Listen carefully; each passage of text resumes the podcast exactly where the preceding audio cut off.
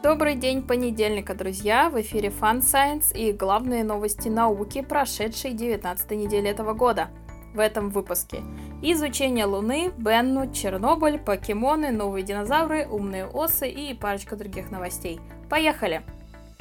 Космос. Необычно яркие галактики могли сыграть роль в начале эпохи реионизации. Проблема в том, что мы знаем, что эпоха началась, но по расчетам в тот момент во Вселенной было слишком много нейтрального водорода и слишком мало излучения для начала его реионизации. Среди возможных источников молодые звезды, теоретические квазары, которые пока никто не нашел, и, видимо, эти яркие галактики. Их свет достаточно ярок, чтобы объяснить хотя бы часть излучения, спровоцировавшего эпоху реионизации.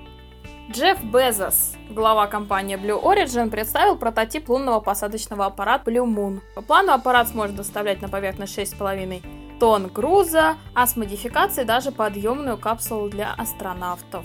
Илон Маск, кстати, очень некрасиво отреагировал на эту новость, можно даже сказать грубо. Осирис Рекс построил тепловую карту астероида Бенну. Оказалось, что температура грунта колеблется от минус 73 до 76 градусов Цельсия. Причем такой перепад температур достигается на масштабах порядка 250 метров. Мне кажется, про Бену будет интересно все новости прошедших месяцев собрать в какую-то одну общую статью. Что думаете?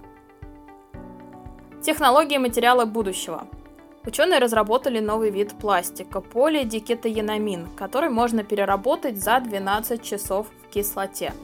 В переводе на обычный язык это очень быстро и очень просто. Переработка, раб... Переработка работает, на экспериментах проверили, даже если пластик загрязнить укрепляющими и другими добавками. Авторы надеются, что простота использования и простота переработки позволят сократить количество пластиковых отходов помощью дрона ученые выявили самые зараженные места части рыжего леса у Чернобыля.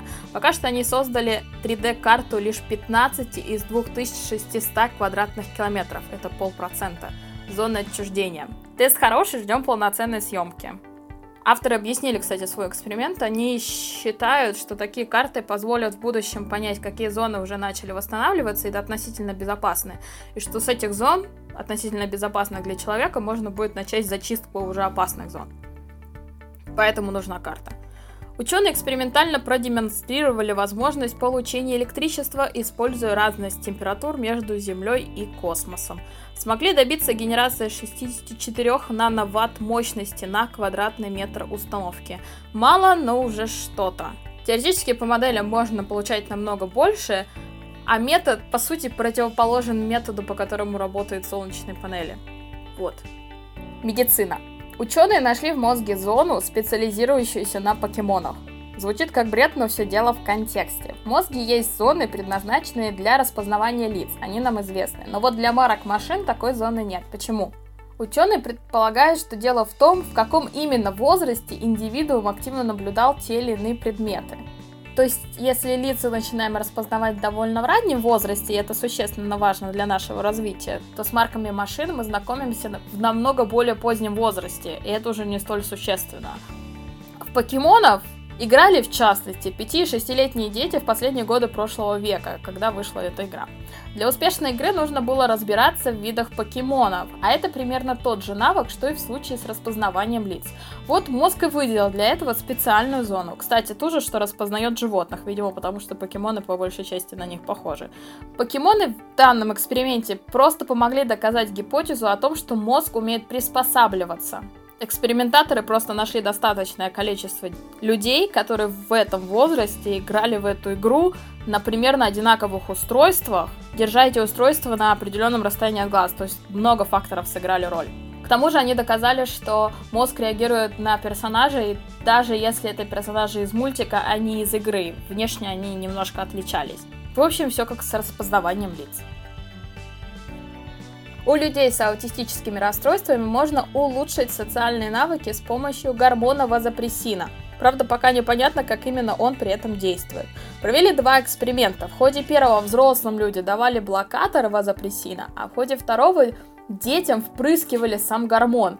В обоих случаях это вызвало ослабление некоторых симптомов аутизма, но непонятно, почему в первом случае сработало блокирование, а во втором случае сработал сам гормон. Исследователи смогли использовать генетически модифицированные вирусы для излечения пациента от инфекции, которая не реагировала на другие препараты. По словам авторов, эту технологию вряд ли можно будет использовать в ближайшее время, но при дальнейшем изучении она может стать частью медицинской практики. Главное, чтобы она стала частью медицинской практики до того, как нашу планету захватят супервирусы. История. Тысячелетней шаманской сумке из Южной Америки нашли следы психотропных веществ и разные приспособления. Самое важное в новости, собственно, то, что ни одно из растений не растет в этом регионе. То есть люди готовы были пойти на многое, чтобы их добыть. Либо существовала какая-то торговая сеть или сеть обмена, либо шаманы путешествовали на очень далекие расстояния, чтобы получить эти растения. Ну и мы снова убедились, что предки были не настолько уж глупыми и обладали довольно обширными знаниями в частности растениях. Животные. Палеонтологи нашли два скелета промежуточного, в кавычках, вида между мелкими тираннозавриками и монструозным рексом. Кавычки тут именно потому, что технически это отдельная ветвь эволюции. Но дело в том, что маленькие скелеты ученые находят, и ученые находят крупные скелеты, а в промежуток между этими веками нету никаких окаменелостей, которые могли бы показать, как настолько, это довольно быстро, но как настолько быстро мелкие ящеры превратились в настолько огромных. Эти два среднего размера тиранозаврика сочетают в себе черты как мелких, в частности это быстрый бег, так и гигантских ящеров, мощные челюсти. И вот это сочетание ученые увидели впервые, поэтому и назвали это промежуточным видом. Хотя технически, опять же, это другая ветвь эволюции. Китайские палеонтологи нашли в провинции Ляонин окаменелости нового рода и вида небольших динозавров из семейства скансориоптеригидов с перепончатыми крыльями, как у летучих мышей. В чем смысл? В том, что, видимо, динозавры перепробовали разные виды крыльев, прежде чем остановиться на перьях и превратиться в голубей если сильно упростить. Осы умеют логически мыслить, а точнее использовать транзитивную логику, в отличие от пчел. Ученые предположили, что причина такого умения в социальной иерархии осиных колоний. Транзитивная логика – это, по сути, способность ответить на вопрос, если А больше Б, а Б больше В, то как соотносятся А и В. По предположениям авторов, пчелы не обладают таким умением, потому что они живут в колониях с единственной королевой. В колониях, в осиных колониях королев, ну не королев, самок несколько. Выстраивается довольно сложная иерархия. Видимо, отсюда это умение сравнивать вещи, которые раньше не сравнивались друг с другом, но сравнивались с какими-то другими объектами. Окей.